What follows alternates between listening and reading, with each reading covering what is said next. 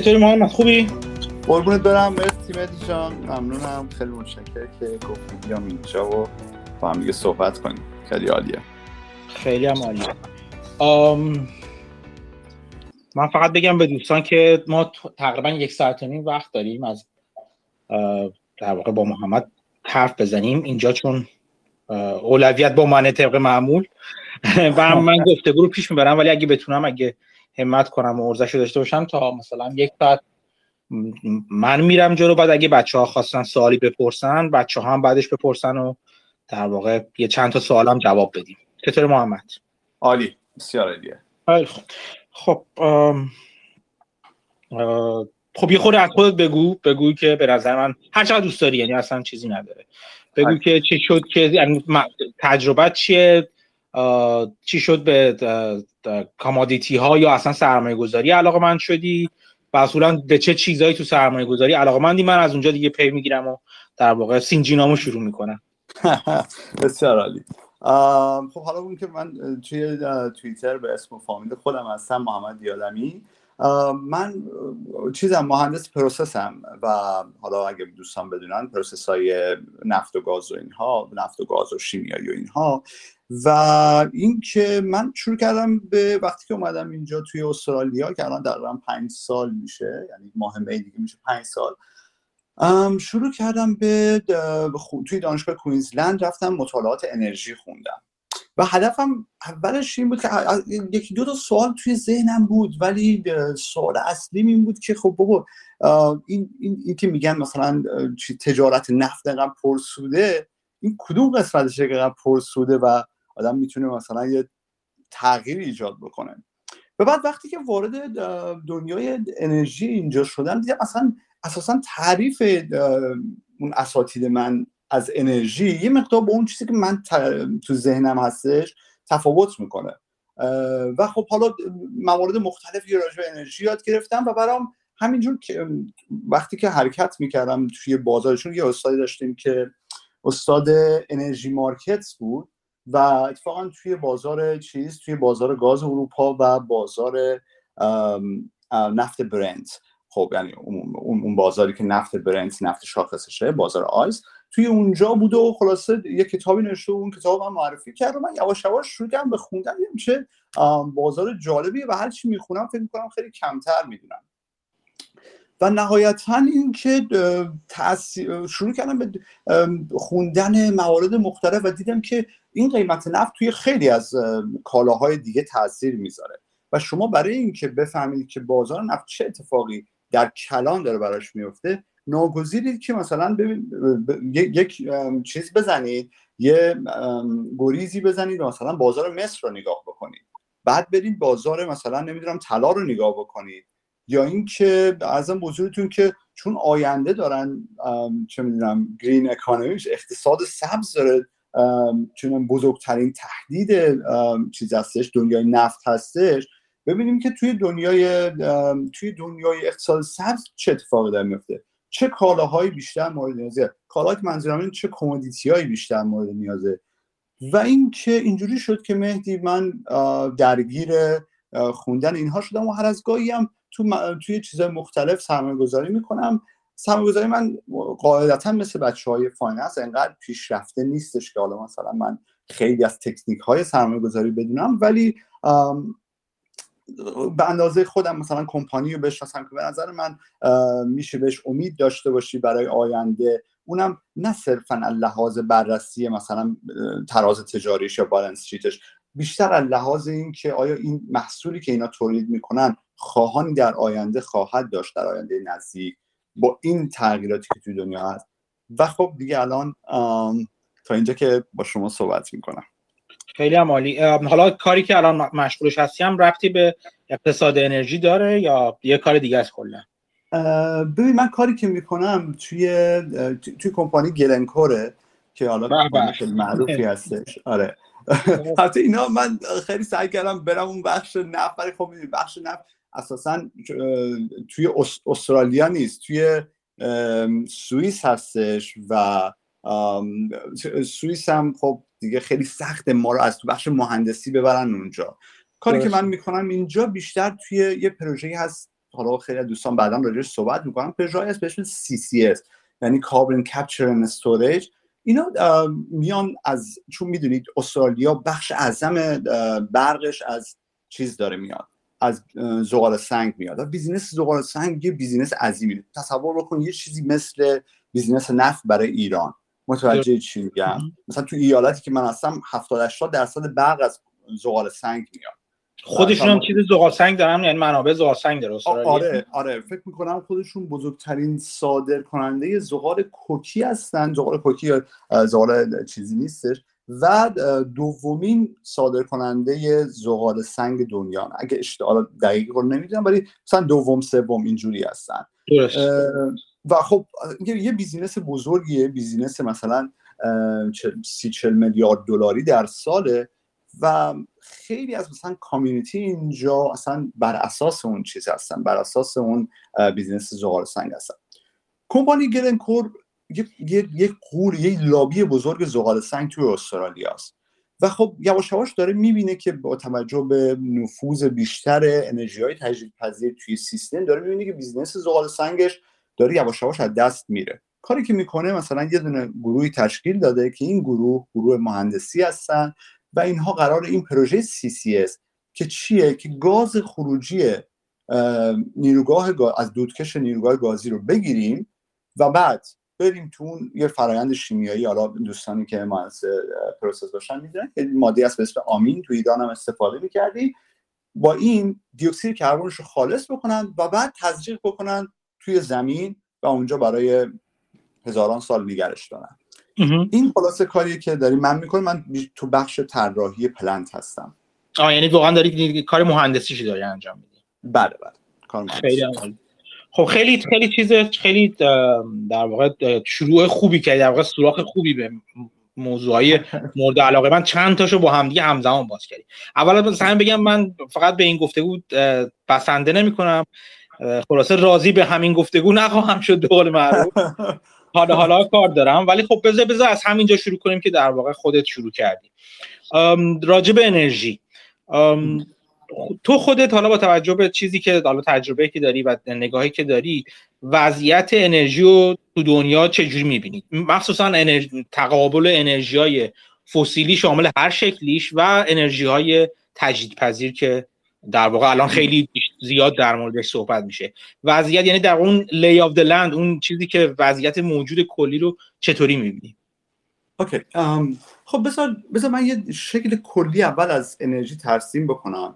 و بعد بگم که مثلا این energy transition ما چه گذار انرژی که داره اتفاق میفته چی هستش؟ و بعد براتون بگم که خب آیا این گذار انرژی که داره اتفاق میفته آیا این چی, چی میگن؟ اصلا اساسا فیزیبل امکان پذیر هست؟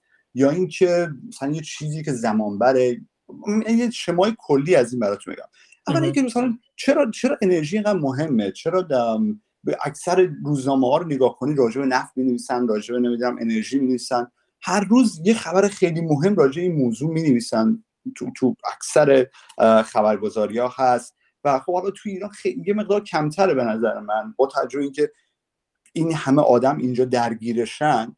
اینه که خب ببین ما, ما هر کاری که می‌کنیم یعنی اگر چیز می‌کنیم اگر غذایی می‌خوریم اون غذا خاکش نیاز به فرتلایزر به کود داره و اون کود از خب اکثرا کودای ازوتی هن که این از چیز میادش که این از گاز می‌گیرن اکثرش 80 90 درصدش فکر کنم از گاز می‌گیرن و بقیهش از زغال سنگ می‌گیرن. یه گاز سنتزی درست می‌کنن و خاک و fertilize می‌کنن به خاطر اینکه با توجه این 8 9 مل...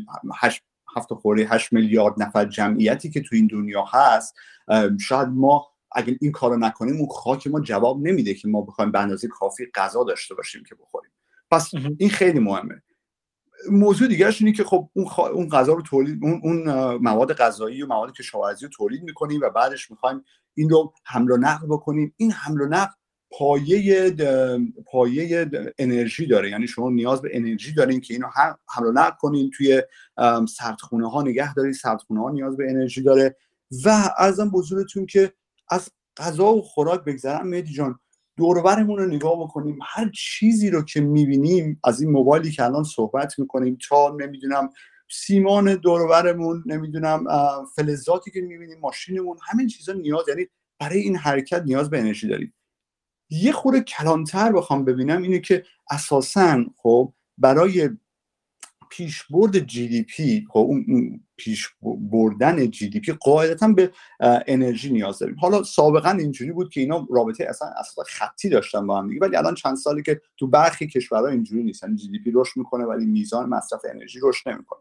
و موضوع دیگه موضوع شاخص توسعه انسانیه که اگر حالا اون نمودار خیلی معروف مثل نمایی داره این رو نگاه بکنیم می‌بینیم که کشورهایی که انرژی بیشتری پر کپیتا به ازای هر نفر استفاده می‌کنن اینها از لحاظ توسعه انسانی در جایگاه بهتری قرار دارن. یعنی می‌تونیم این موضوع رو ببینیم. پس دنبال کردن این ترند انرژی برای ما خیلی چیزها رو مشخص می‌کنه.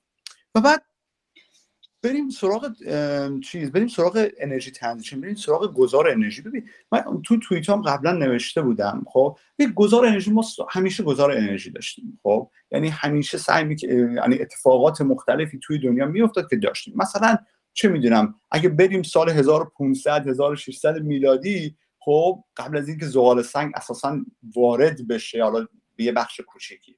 ما چیز داشتیم دیگه اصلمون اصلا بایومس بودیم. بایومسی که این روزا خیلی راجبش تبلیغ می‌کنن انرژی سبز و فلان و اینها. ما این زمانی واقعا اینجوری بود چوب میسوزوندیم. حتی مثلا برای صنعت فولاد سازیمون از زغال چوب استفاده می‌کردیم و, و خیلی اصلا کل چیز ما برای این بر این اساس بود. حالا من مدی نمی‌خوام خیلی پر حرفی بخونم و برات از چیزا بگم که اولین چیزهایی که اولین انرژی ها رو از بدن انسان می‌گرفتیم و چقدر اومدن انرژی های فسیلی باعث شد که مثلا ما بردهداری کمتر بشه به خاطر اینکه مثلا یه تراکتور ده برابر مثلا نمی‌دونم حالا میشه حساب کرد ده برابر پنجاه برابر یه مثلا برده ها کار می‌کردن و جوابگو بودن. می‌دونی جوابگوی رشد نیاز جامعه بودن. متوجه از این نظرم نگاش نمی‌کنم. ولی صرفا می‌خوام بگم که این اتفاق افتاد. ما این گذار رو داشتیم تا اینکه زغال سنگ اومد. زغال سنگ هم اوایلش واقعا اینجوری نبود که راحت پذیرش بشه. اما به مرور زمان با توجه به نیازهای اون روز جامعه خیلی از نیازهای مختلف بود و تغییرات مهندسی که به وجود اومد مثل اینکه مثلا کوره های کوره های چیز کوره های زوب آهنی که اون اون روزها بودن مجبور شدن دیزاین مهندسی رو تغییر بدن. چون دمای زغال سنگ وقتی میسوزه بالاتر از زغال چوبه اینها باعث میشه که مثلا نیاز به از کوره های بلندتری باشه که مثلا بتونه اون گاز بسیار داغ و از از, از ارتفاع بیشتری خارج بکنه. و خیلی حالا تغییرات دیگه ای که به وجود اومد تو این تو این داستان تا یواش یواش ما وارد یه عصری شدیم که فکر می‌کنم سالهای 1840 50 بود که میشه علنا گفت مدرن اویل ایرا بود. یعنی دنیای مثلا مدرن نفت واقعا از اون موقع اتفاق و چه اتفاق افتاد؟ این بود که خب توی باکو یک یک یک مخزن بسیار بزرگ هست. اگه اشتباه نکنم بی بی هیبت یه همین چیزی. من انگلیسیش رو خوندم نمی‌دونم. فارسیش حتما همین باید بشه.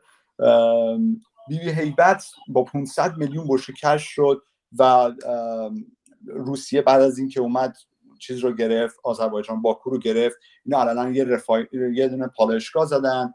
پالایشگاهشون و این چرخه صادرات و چرخه تجارت نفت یا محصولات نفتی شروع شد.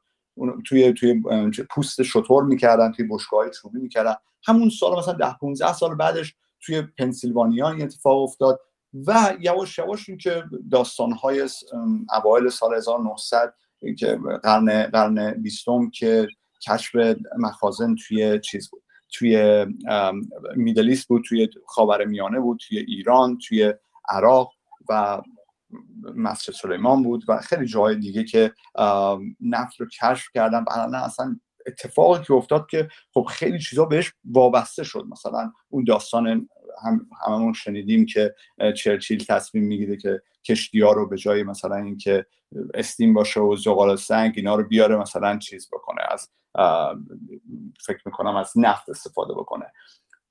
و سوای ما, ما یک, یک تکاملی پیدا کردیم تو استفاده از این منابع فسیلی زندگیمون. یعنی اینکه ما یه دفعه نوشته بودم در مورد مثلا دیزل انجین که شما نگاه بکنید از کشتی ها از نمی‌دونم تراکتورها از ارزم به حضورت که کمباین ها هر چیزی که تو این دنیا می‌بینیم حمل و نقل سنگین اینا اساسا با diesel engine کامپازیت شد. diesel engine یه, یه, engine خیلی خیلی efficient یعنی بهتر. این خودرو مثلا ماشینی که من دارم خب این مثلا 33 4 درصد efficiency ش بهره وری 33 4 درصده. ولی مثلا diesel engine ا خب اینا مثلا 50 درصد بهره وری داشتن. و خب و خب این, این پایه تجارت بین الملل رو اصلا شکل داد مهدی. یعنی این این که می‌بینیم امروز مثلا از شیلی ما مس برمیداریم می‌بریم توی چین توی یعنی سنگ مس برمیداریم می‌بریم توی چین مثلا اونجا تبدیلش می‌کنیم به محصولاتی که از مس هستش وایر فلان اینها. این اساسا بر این اساس شکل گرفت که ما سوخت فسیلی اضافه کردیم به سیستم تجارتمون. خیلی از کشورها گرسنگی نجات پیدا کردن. خیلی از کشورها تونستن محصولاتشون رو که توی سطح محلی به فروش نمی‌رفت توی سطح جهانی بفروشن. و این این سیستم globalization ما که امروز داریم می‌بینیم اساسا پلتفرمش های سوخت فسیلی بنا شده. دقیقا دقیقا. و خب حالا این چیزی که میگن که حالا این این گذار رو یه خورده دربارش بگو که حالا این گذار آره. واقعا میشه نمیشه چقدر نزدیکه چقدر دوره؟ آره حتما بدیه ببین نیا کن ببین ما یه اتفاق خیلی بزرگی جلومونه خب؟ ما دو تا مشکل الان داریم. یکی مشکل اینه که یه داستانی همیشه میگن میگن پیک اویل نمی... پیک نفت داره اتفاق میفته نفت به اندازه کافی نداریم نفت گاز به اندازه کافی نداریم. همیشه این, این یه چیزی که پشت سرمون بچگی هم گفته شده. و دومین موضوعی که حالا بلک سوان که نیستش دیگه چون سالیان سال ما داریم راجع سوال می‌کنیم موضوع گرمایش زمینه. ببین من نمی‌خوام وارد اون تئوری توته و اینها بشم در مورد گرمایش زمین ولی من ترجیح میدم که مثلا با 97 درصد دانشمندان جهان هم عقیده باشم و بگم که گرمایش زمین یه چیز یه فرآیند واقعیه. و خب, خب سعی کردم که مثلا مطالعه بکنم در موردش. خب بسیار دانشجوها خیلی معقول بررسی می‌کنن مدل سازی که هستش ولی اساسا چون پیچیده است بسیار پیچیده است سیستم سایکل کربن و اتفاقاتی که توی اون اتمسفر میفته مخصوصا لایه کنار زمینه این باعث میشه که خیلی سخت بشه مدل سازی. یعنی کامپیوترهای مدل سازی مثلا شاید مثلا چند هفته طول بکشه یه مدل ران بکنن. و خب یه سری فرضیه ها دارن که با توجه اونا چیز می‌کنه. اما اساسا دارم می‌خوام باورش بکنم خب. و وقتی باورش می‌کنم خب چون چون دارم می‌بینم تغییرات دنیا داره به چه سمتی میره دیگه اونجا من اصلا چیز نیستم. دنیا داره به این سمت میره. خب این الان داره فشار میاره. حالا سوال ما اینه به ما اینو میگن. ببینید به ما میگن خب چون می‌دونی که بخش خب کنم بودن 80 درصد دیوکسید کربنی که هر سال چیز میشه چهل گیگاتون دیوکسید کربن هر سال میره توی اتمسفر ما. بخش اعظم این 40 گیگاتون خب فکر کنم حدود 70 80 درصده از فعالیت های انسانی به وجود میاد. فعالیت های انسانی مختلف که مثلا از این 70 درصد مثلا حدودا 73 درصدش بخش انرژی نمی‌دونم بخش صنعت بخش ویست تریتمنت خود ویست و یه بخشش هم که اصلا کشاورزی و نمی‌دونم چون می‌دونم این, این, این دیفارستیشن جنگل زدایی و اینجور چیزاست. یعنی باعث اون انتشار گازهای آره. این انرژی رو این بخش انرژی رو خب همه دانشمندان نشستن فکر کردن گفتن که خب ما باید پلنی بریزیم که از این اتفاقی داره میفته گذار بکنیم. یعنی انرژی هایی که تا استفاده می‌کردیم خیلی قشنگ بود خیلی خوب بود. نفت استفاده می‌کردیم گاز استفاده می‌کنیم. و خیلی چیزا دیگه. ولی اینها باعث میشن که دیوکسید کربن بره توی فضا و این اگر دما مثلا به میزان دیوکسید کربن توی اتمسفر بالاتر از 450 پی پی ام باشه موقع دیگه مثلا اتفاقاتی که بعدش میفته خب واقعا ممکنه اون, اون, اون خسارتی که به ما می‌زنه بیشتر از خسارت این هزینه ای باشه که ما می‌خوایم برای, برای گذار دقیقا. حالا حالا بیایم واقعیت رو ببینیم که چه اتفاقی ببین همیشه اینجوری بود که توی این گذار انرژی چند هزار ساله ما خب ما همیشه از با توجه به نیازهامون از انرژی هایی که حالا کمتر افیشنت بودن کمتر به کار ما می اومدن می‌رفتیم به سمت انرژی هایی که خیلی بهره برتر بودن خیلی مثلا بیشتر به کمک ما می اومدن امروز اما می‌خوایم چیکار کنیم؟ امروز می‌خوایم برعکس بریم. چجوری مثلا؟ ببین داستان اینه. ما ما مثلا توی چیز مثلا توی سولار پنل توی انرژی خورشیدی مثلا توی آلمان خود می‌دونی آلمانی یه بهانه پلنی دارن به اسم انرژی وینده. حالا امیدوارم من تلفظ آلمانیش بلد نیستم. می‌خوان این کار رو انجام بدن. خب این سولار پنل که نصب می‌کنن ضریب تولید اینا مثلا چقدر مدی شاید در 12 13 13 درصد. یعنی چی؟ خب خودت می‌دونی دیگه. همون حرفی که حالا دونالد ترامپ به شوخی می‌زنه ولی واقعیت پشت پرده اینه. اینه که 11 درصد یعنی چی؟ یعنی شما اگه یه نیروگاه 100 مگاواتی سولار پنل سولار بزنی خب در طول سال که 8760 ساعته بعد به شما 876 هزار مگاوات ساعت برق بده در طول یک سال. خب؟ ولی چون ضریب تولیدتون مثلا 11 درصد 10 درصده خب به شما الان مثلا 100 هزار مگاوات ساعت میده. متوجه چی میگم؟ در که اگه بری توی مثلا یه نیروگاه ای بزنی این نیروگاه هسته به شما 92 درصد اون اون کپاسیتی فاکتورشه یعنی در 92 درصد زمان در طول این یک سال به شما برق میده. متوجه چی دارم بس میگم؟ پس پس پس متوجه میشیم که آقا ما داریم میریم به یه سمتی که خب هزینه می‌کنیم ولی انرژی کمتری قرار از اون هزینه ای که می‌کنیم برداریم. متوجه چی میگم؟ برای برای باد هم همینجوریه. و بعد موضوع دیگه ای که وجود داره مهدی موضوع دیگه که وجود داره اینه که واقعا اینجوری نیستش که تمام کشورهای دنیا مثلا بتونن از چیز استفاده بکنن. از این انرژی های تجدید پذیر برای decarbonize کردن برای مثلا صفر کربن یا کربن خونسا شدن کشورشون استفاده بکنن. واقعا امکان پذیر عملی نیست. به چند دلیل. حالا من رو solar panel میدم یکی از موضوعاتی که همیشه ایراد می‌گیرن اینه که اینا intermittent ن یعنی اینکه اینا متناوب برق تولید می‌کنن. شب برق تولید نمیشه. من solar panel آره. مثلا چیز مثلا باد نمیاد خوب یا باد کم میاد یا باد تند میاد خب؟ در دو صورت ما نمی‌تونیم از چیزمون استفاده کنیم از توربینمون استفاده کنیم. یا اینکه مثلا اصلا به توربینا حالا همیشه میگیم سبزه ولی توربینا واقعا مثلا توربینا بادی اصلا نگاه که می‌کنی به قول وکلاو اسمیل می‌گفت که می‌گفت که وقتی به یه توربین بادی نگاه می‌کنی من یه قول فسیلی می‌بینم. و این قول فسیلی می‌گفت چرا؟ مثلا شما نگاه کنید که استیلی که پایه های این چیزه خب این از توی چیزه توی کارخونه های زوباهن که خب می‌دونی کارخونه های زوباهن الان اساسا بر اساس چیزن. همشون بر اساس سوخت های فسیلی هستن. حالا یکی دو تا رو امسال تصویب کردن سوئد و توی چین که می‌خوان برن به سمت دیکربونایز کردن استیل که من بعدا راجعش صحبت می‌کنم. ولی این این پایه فلزی چیزه؟ بعد نمی‌دونم اگه اون بتون اون زیر بذاری خب اونم که بر اساس سوخت فسیلیه. و بعد در تمام مدت چرخش این پروانه بلیت های این توربین شما نگاه کنید لوبریکنت داره توش روغن روانکاری داره توش و این روغن روانکاری از کجا میاد؟ از نفت میاد مثلا.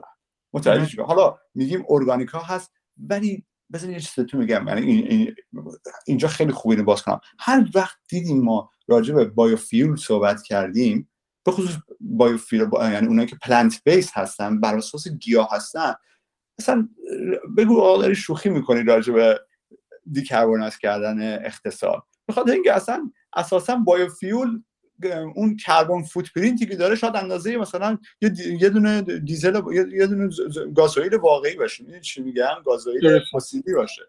یک یک یعنی حالا یه درصد کمی چیزی هست ولی و موضوع دیگه اصلا اساسا باعث میشه که قیمت کرن بره بالا. یعنی رابطه کرن رو با رابطه مثلا از زمانی که گفتن که ذرت می‌خوایم بدیم مثلا باش بکنی آره این اتفاق افتاد. خب حالا ببین الان مثلا تو دنیا نزدیک دو سه میلیون بشکه در روز واقعا داره سوختای بایو تولید میشه و الان هم نگاه بکنی قیمت نفت که میره بالا خب قیمت اتانول هم توی آمریکا میره بالا.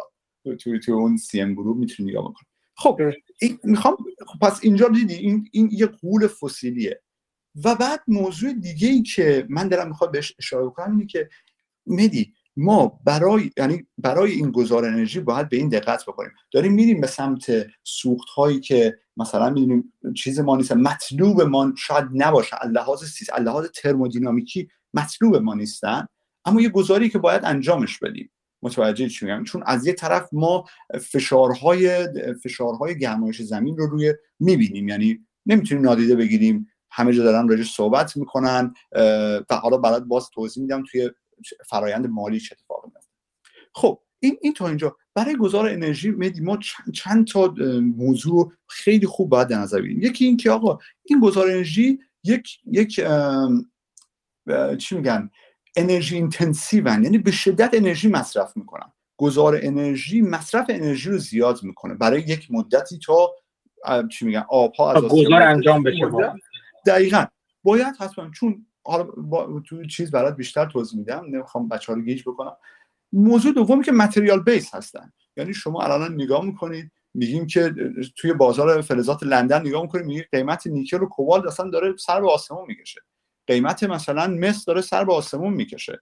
مثلا می‌دونید چی میگم؟ قیمت آلومینیوم نمی‌دونم هر کدوم از اینا یا حتی مثلا رودیوم نمی‌دونم دقت کردی 500 دلار بود فکر می‌کنم الان 14000 دلار یعنی بله. خب همه اینها همه اینها مثلا نشون میده که این material intensive هم هستن. سه اینه که زمان بره که تازه خود اون material intensivity به معنی این هستش که باز هم برای تولید و فراوری و material به انرژی نیاز داریم. یعنی بازم یه چرخه‌ای که خودش تقویت می‌کنه. دقیقا. و بعد سوم زمان. یعنی ما عنصر زمان رو باید حتما فاکتور زمان رو حتما باید وارد این سیستم بکنیم. خیلی ها میگن من دیدم مثلا یکی از دوستان روزنامه‌نگار نوشته که مثلا مرگ نفت. خب می‌دونیم مثلا نمی‌خوام حالا چیز بکنم سخت گیر باشم چون من خودم مثلا چیز هستم مثلا معتقدم که خب باشه ما باید گذار انرژی انجام بدیم. ولی حقیقتش عنوانهایی مثل مرگ نفت مرگ اورانیوم مرگ فلان خب واقعیت نداره. یا که ما هنوز که هنوزه مدی هنوز که هنوز بعد از چند هزار سال خب هنوز حدودا 600 700 میلیون نفر تو دنیا به برق به برق دسترسی ندارن. و بخش زیادی از اونایی که دسترسی دارن خیلی عدد بزرگ یعنی 10 درصد مردم دنیا اصلا برق ندارن. بخش زیادی مردمی هم که برق دارن خب برقشون بیکیفیتی. یعنی برای طول روز طول 24 ساعت نیست. دو سه ساعته. متوجه این چی دارم میگم.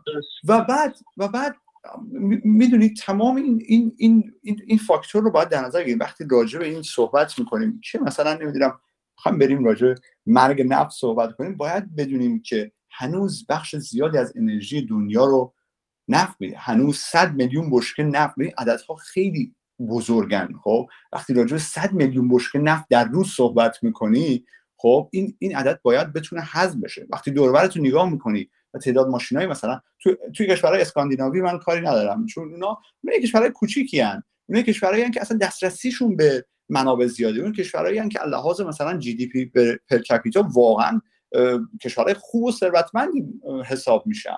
نمی‌تونم با هند و کنگو مقایسش بکنم.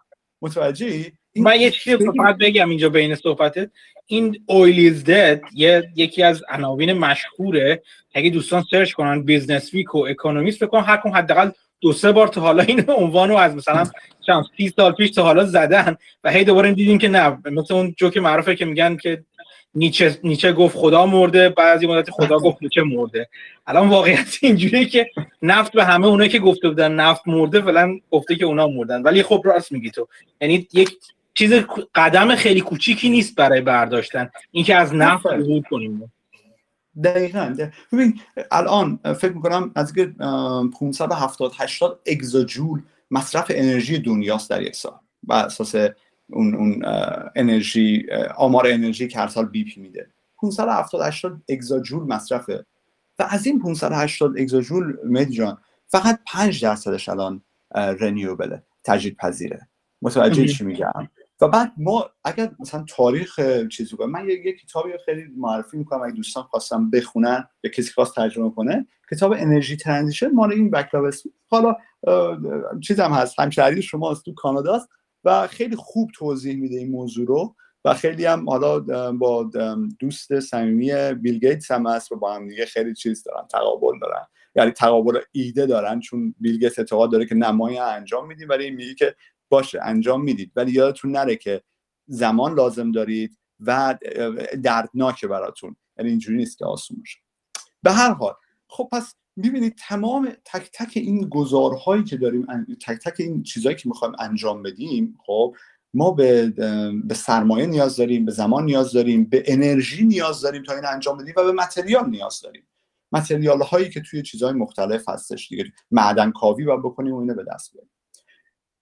و خب تا, تا اینجا رو بگم خوب بود. حالا نمی‌دونم سوال دیگه ای هستش آره نه نه بگو بگو همین خوبه.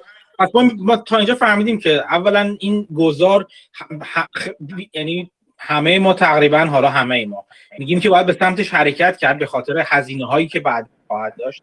ولی اینکه این حرکت چقدر این اتفاق این سرمنزل مقصود چقدر نزدیک است باید بهش یه خوره واقع بینانه تر نگاه کنیم و بدونیم چه هزینه ای داره رسیدن به این دوام بذار من چند تا عدد بد بدم. مثلا تصور تصور این چیز رو داشته باشیم من اتفاقا راجب چیز نوشته بودم راجب استیل خب، فولاد. خب راجب فولاد. مثلا نیا کن فکر می‌کنم که اگه پیداش بکنم اینا توی هام اینجا گذاشته جلوی چشمم که یادم نره چون عددا خیلی برام چیز میشه. ببین توی توی توی توی چیز توی فولاد ما فکر می‌کنم در سال نزدیک خیلی عدد خیلی بزرگه. توی فولاد ما میزان سنگ آهنی که توی دنیا هر سال تولید میشه یعنی معدن کاوی میشه نزدیک 2106 میلیون تن. یعنی میشه نزدیک دو یک دهم میلیارد تن سنگ آهن. خب از این مقدار نزدیک مثلا فکر می‌کنم یک و نه دهم میلیارد تن فولاد درست میشه. ببینید هیچ کدوم از این یعنی ما الان توی صنعت بورا که 8 درصد دیوکسید کربن جهان داره تولید می‌کنه ما توی این اساسا اصلا هیچ چیزی نداریم. هیچ decarbonize ی انجام نشده تا حالا.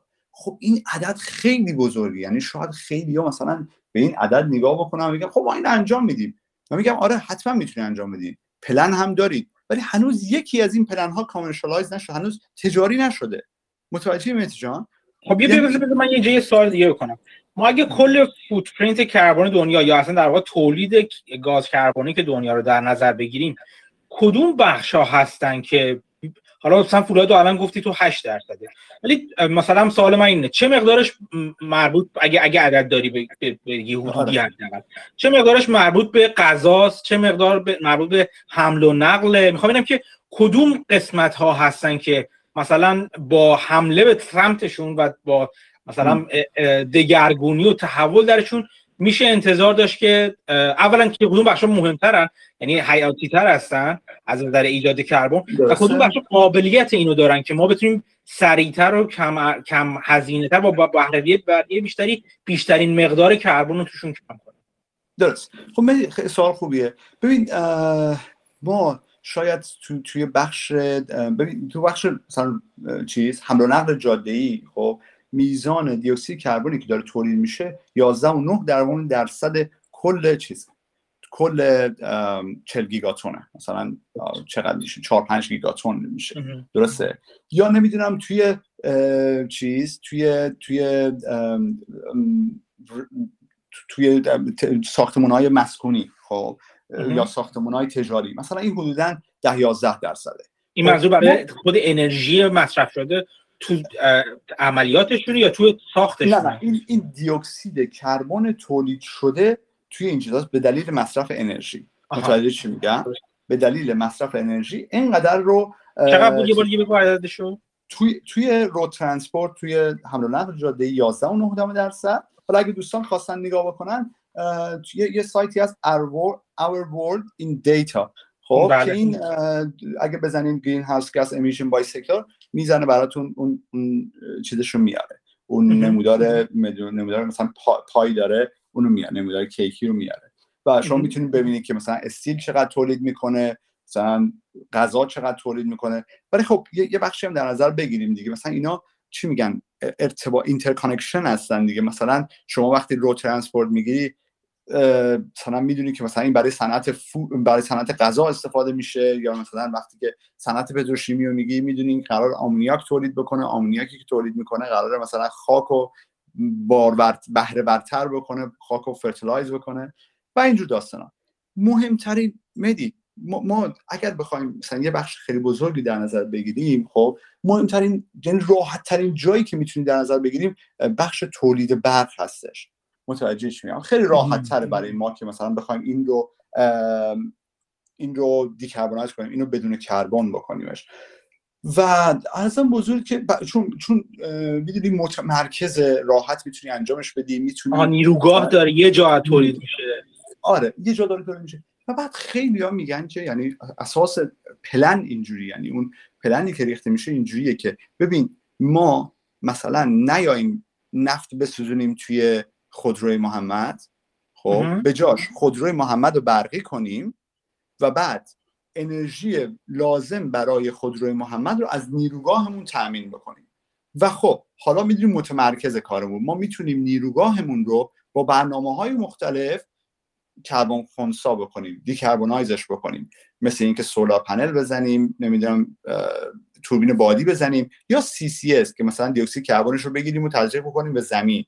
یا اینکه مثلا بریم ژئوترمال بزنیم یا نمی‌دونم هر چیز دیگه که می‌خوایم خب ولی متمرکزش بکنیم تو نیروگاه. آره من دارم تو انرژی مثلا حالا اونجوری که گفتی الان نمودار چیزو دارم جلوم نگاه می‌کنم.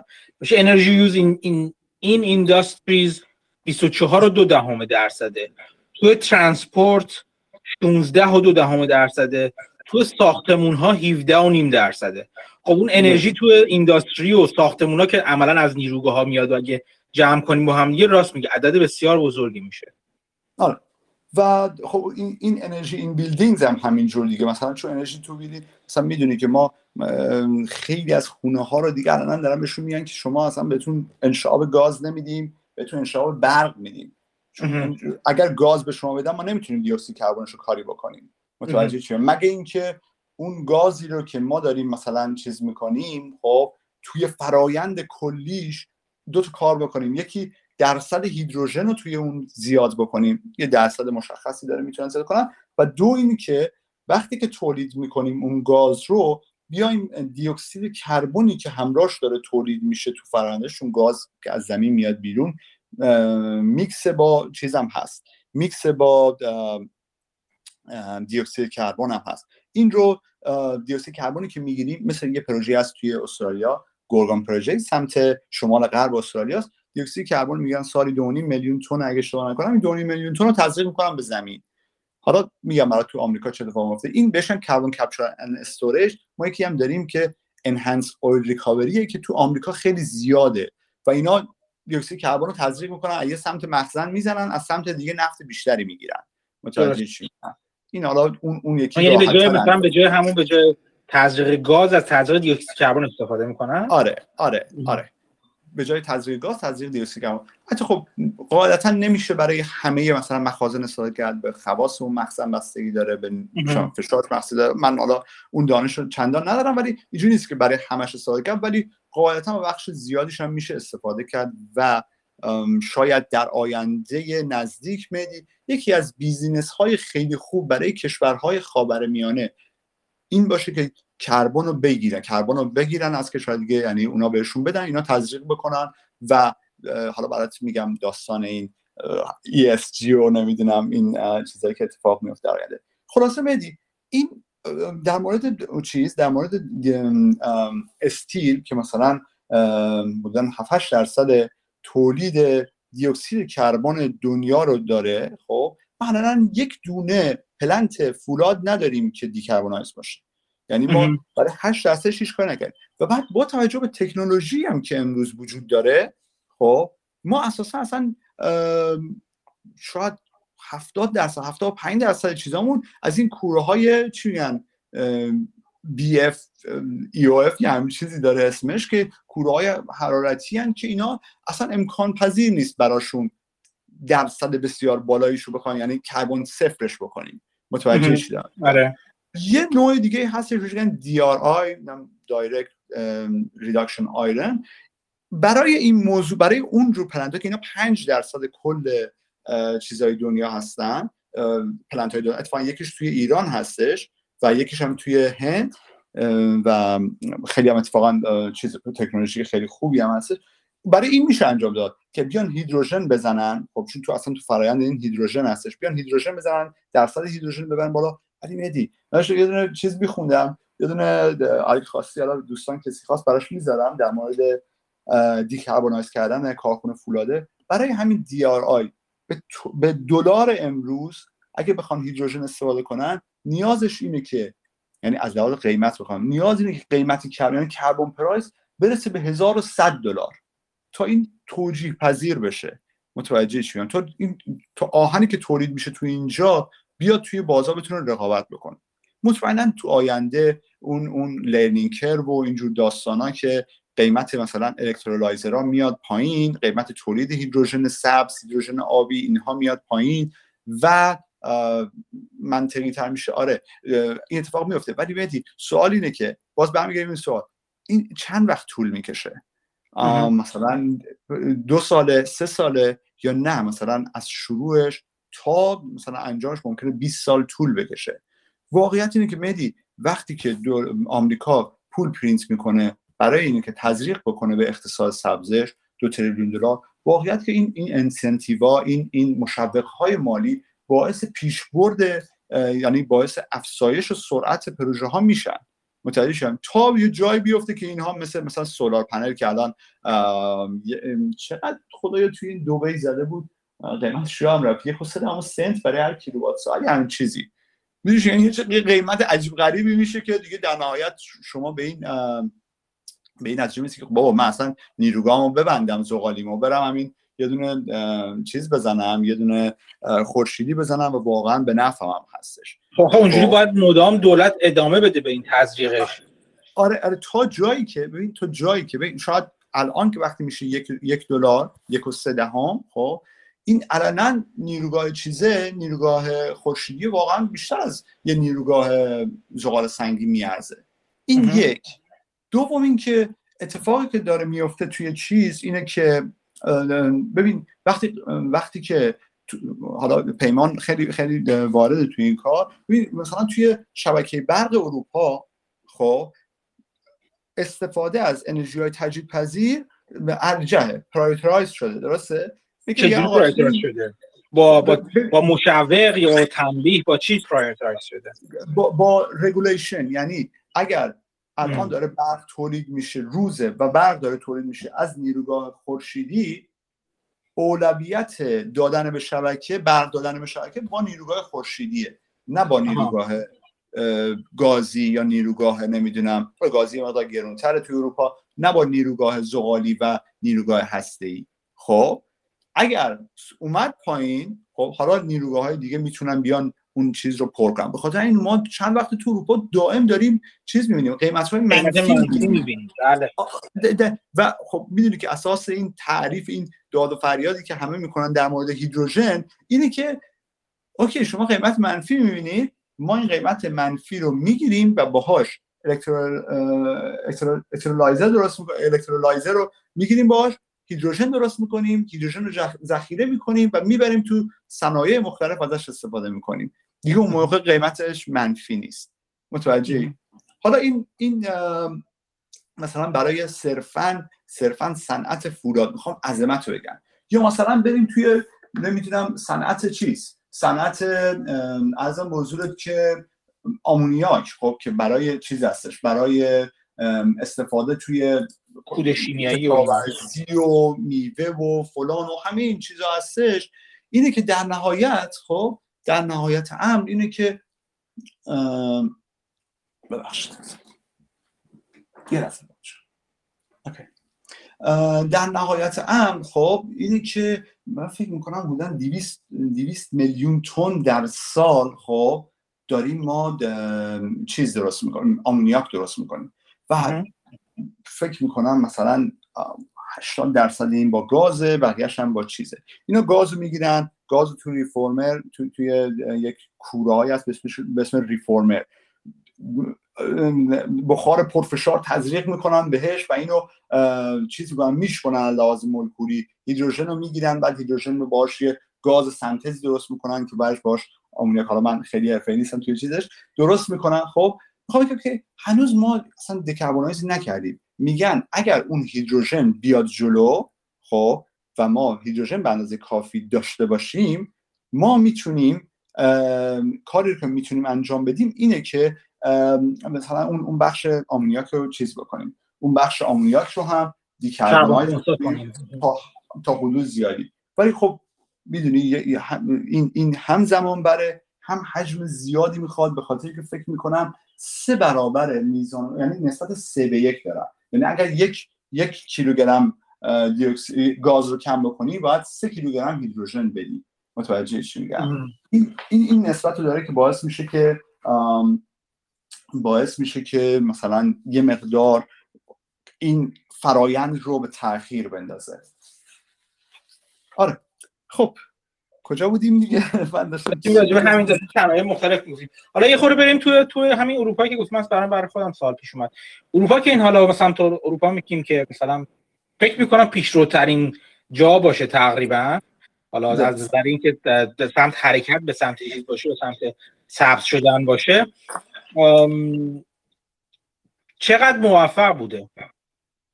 ببین چون خب اونجا همش که گفتی regulation های مختلفی گذاشتن چیزایی که تو آمریکا من خیلی سخته یعنی تصور این که یه جایی مثل آمریکا اونجور قوانین سفت و سخت بذاره برام سخته. چینو که اصلا کلا می‌ذارم کنار. کلا چین که به هیچ صراطی مستقیم نیست. حالا حالا فعلا ولی خب هم اروپایی که این همه مثلا متعهدانه مثلا به معاهده پاریس پای پایبند بوده چه پیشرفته کرد؟ واقعا چیکار کرده؟ چقدر تونسته جلو بره تو این زمینه؟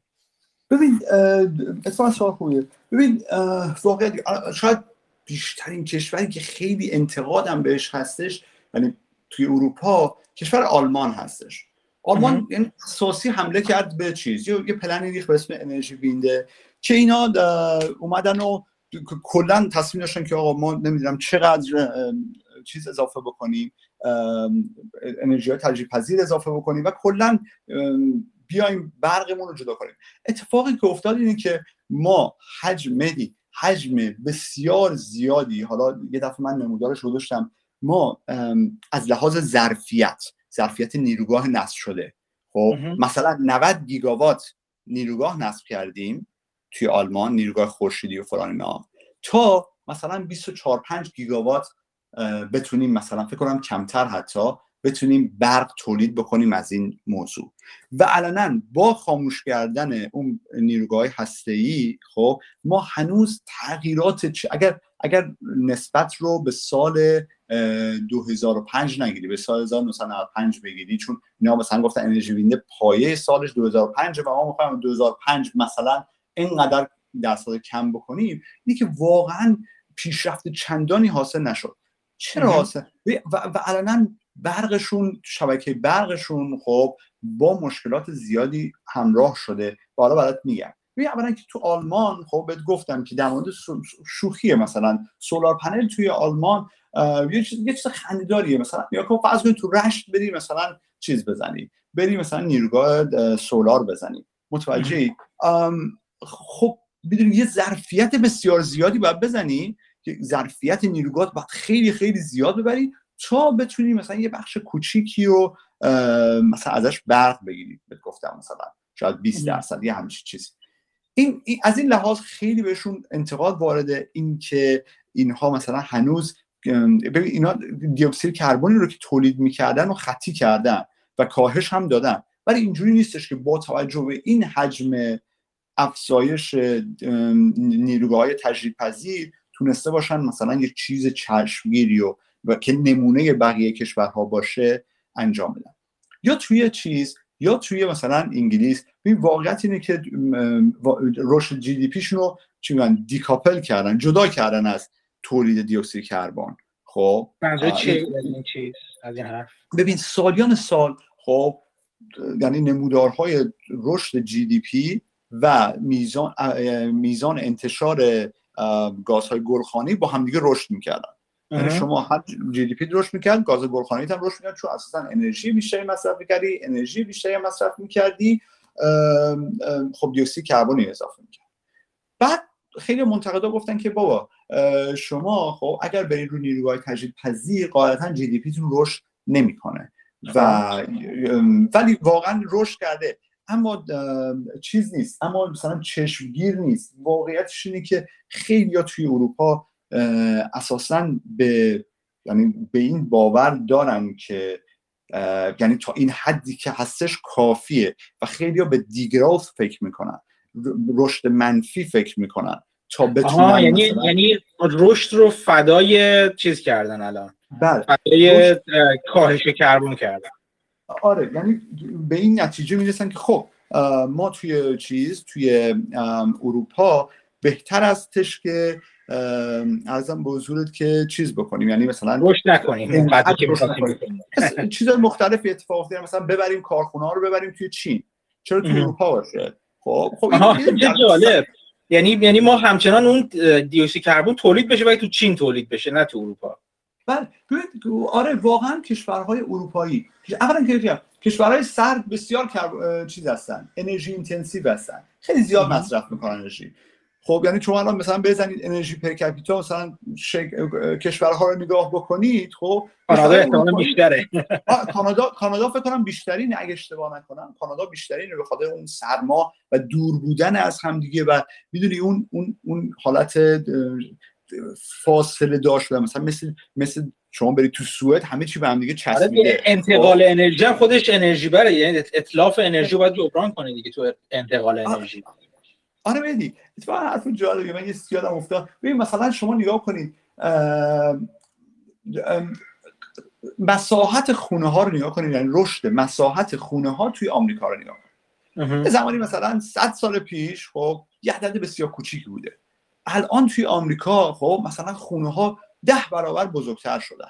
دقیقا من دیدم این آره آره. خونت بزرگتر میشه میدی بیشتر انرژی مصرف می‌کنی. وقتی استخر داری تو خونت انرژی بیشتری مصرف می‌کنی. چون اساسا این استخر باید اون پمپ circulation ش دائم بچرخه زمستون که میشه اگه بخوای استفاده بکنی باید یه دونه چیز heat pump بذاری اونجا که اون انرژی مصرف می‌کنه. بعد خونه بزرگ رو گرم کردن خب و سرد کردن هر دو. و, و سرد کردن. این, این انرژی اینتنسیوه. شما نگاه بکنید مثلا تو آره شما می‌خواین آمریکا رو دیکربونایز بکنید باید اگر برید تو اون تاون هاوس هایی که مثلا 80 سال پیش زندگی می‌کردید تو اونا زندگی بکنید آره. چی میگم؟ شوخ یعنی چیز امکان پذیره ولی دردناکه. آیا شما حاضرین این کارو بکنید نمی‌دونم. بس از بایدن و AOC بپرسی چون خیلی به اونا لابد حاضرن دیگه. من من من تازه اومدم زیاد حاضر نیستم از این کارو بکنم. حالا شاید اونا حاضرم من یه خورده برسم. نه هم حالا این اینو از این جهت گفتم.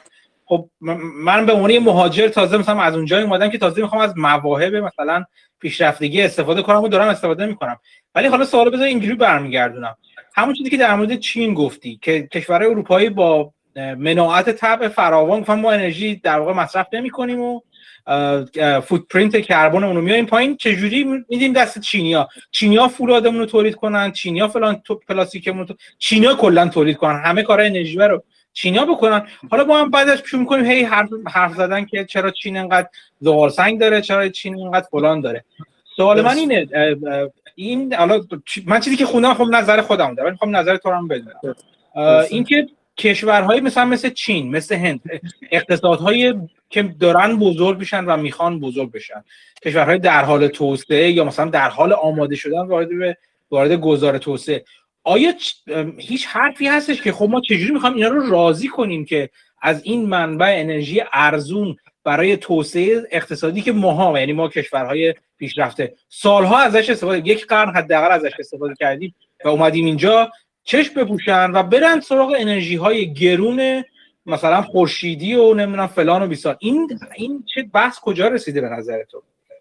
ببین خب واقعیت اینه که یعنی یکی یکی از ایرادات دیگه همونجور که گفتی که آقا چه, چه شما چه برنامه دارین؟ مثلا هند بیچاره ای که مثلا چه می‌دونم 5000 کیلووات ساعت در سال مصرف پر کپیتاش هستش با مثلا شمایی که مثلا 120 هزار فضا و عددش دقیق ممکنه نگم.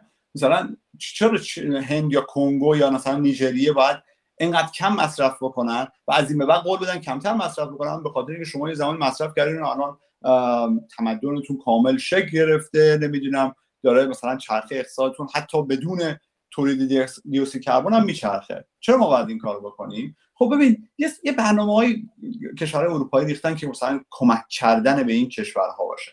مثلا نمی‌دونم برن توی اون کشورها سرمایه گذاری کنن. خودشون درگیر اون کار بشن. متوجه؟ مثلا برن توی کنگو آلمانیا برن توی کنگو و رودخونه بزنن بخش صد بزنن و از اون صد هیدروپاور درست کنن. انرژی برقابی که می‌دونی که کربنش صفره و بعد بیان هیدروژن پلنت هیدروژنی بزنن و بعد اون هیدروژن رو بیارن تو چیز که اقتصاد اونا رو هم بچرخونن ولی بر, بر پایه اقتصاد سبز. متوجه چی میگم؟ یا اینکه مثلا اوکی جناب مثلا نمی‌دونم کشور زئیر شما چیز ندارین برق ندارین مثلا در طول روز یک ساعت دارین هیچ عیبی نداره. ما میایم خب و شروع می‌کنیم با این با این چاپ پولی که انجام دادیم با این پول زیادی که توی دستمون هستش کمک می‌کنیم. شروع می‌کنیم به ساختن مثلا نمی‌دونم به نیروگاه زدن. ولی نیروگاه رو دیگه گازی نمی‌زنیم. شما مگه گاز داری نه نداری بزنیم نیروگاه رو خورشیدی بزنیم و بادی بزنیم و فلان. هم شما برق استفاده می‌کنی خب. همین که مثلا ما هم مثلا تکنولوژی اونو صادر کردیم چرخه اقتصاد گردوندیم نمی‌دونم می‌دونیم کل این چرخه اقتصاد اروپا و بقیه کشورها اقتصاد خودشون رو بر اساس مثلا سرویس ها بگذارن یعنی ما بسازیم بعدا خدمات شما بدیم به شما. آره ما مثلا خدمات بدیم شما می‌سازیم حالا تولیداتی که داریم می‌کنیم هم کشور شما من میشه هم کشور ما.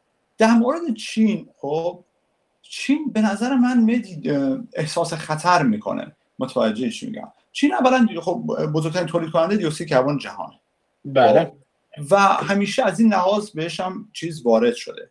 دیر دادن.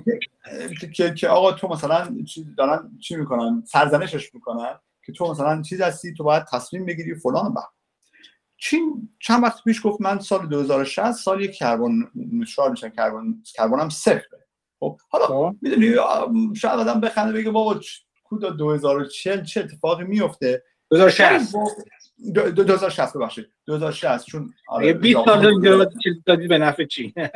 آره. 2060 ما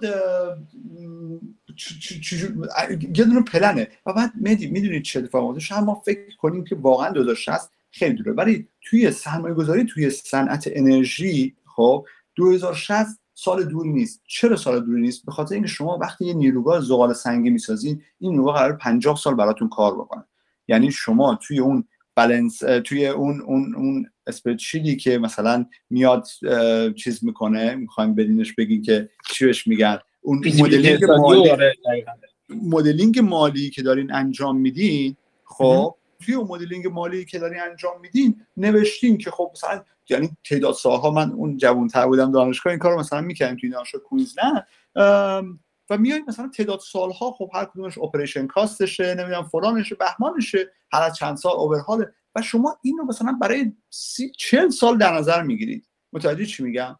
وقتی که وقتی که پلنشون می‌ذاره 2040 کربن خونسا الان از آقا 60 2060 2060 نمی‌دونم چرا طرف دولت چین دارم بهت میگم بی خودی تو پاچه ما نکن. من یه میدان تیانمن لازم دارم واقعا. آره. بعد خب این این اتفاقی که داره میفته 2060 یعنی از سال مثلا شاید 2030 به بعد اینا علنا دیگه هیچ پلنت چیزی تازه ای آره تازه ای نمی‌سازن. متوجه چی میگم؟ آره و خیلی دور نیست اون زمان. آره و واقعا خیلی مثلا ما دیگه ما 2000 من دیگه 40 سالمه دیگه مثلا یواش 30 سال و اینا خاطراتی که تعریف می‌کنم مال 30 35 سال پیشه مثلا. تو اینجوری بودی. خب دیگه مثلا اینقدر دور نیست یعنی سرعتش چیز هست و من دارم با چینیا کار می‌کنم اینجا پروژمون اصلا اساسش چیزه. یعنی لیسانس پروژمون مال چینه. ببین واقعا مثلا خیلی خیلی با تمرکز و خیلی و چون می‌دونی دولتی هم هستش خب یعنی با فشار و زور و این برنامه است و باید این برنامه رو انجام بدیم. مثل قدرت قدرت اینکه چین چجوری در واقع چیزی رو متحول می‌کنن رو اغلب دست کم می‌گیرن. بذار دو تا چیز رو من بگم. یعنی یه نکته رو بگم و بعد برم یه سوال راجع به چیز بکنم چون کم کم داریم به زمان زمان من تعطیل میشه می‌خوام یکی دو تا بچه هم سوال بکنن اگه دوست داشته باشن یکی اینکه من برای حالا جالب بگم چون می‌دونی که من راجع به اورانیوم به خاطر پول در آوردن نه به دلیل علاقم به انرژی به اورانیوم زیاد فکر می‌کنم و میگم. اینکه اون کاسپرام که یه دونه در واقع بزرگترین تولید کننده اورانیوم تو دنیاست چین باهاش یه تفاهم خیلی کت و کلفتی بسته اخیرا. که در واقع حقوق انحصاری چند تا از معدناش رو در واقع چین گرفته.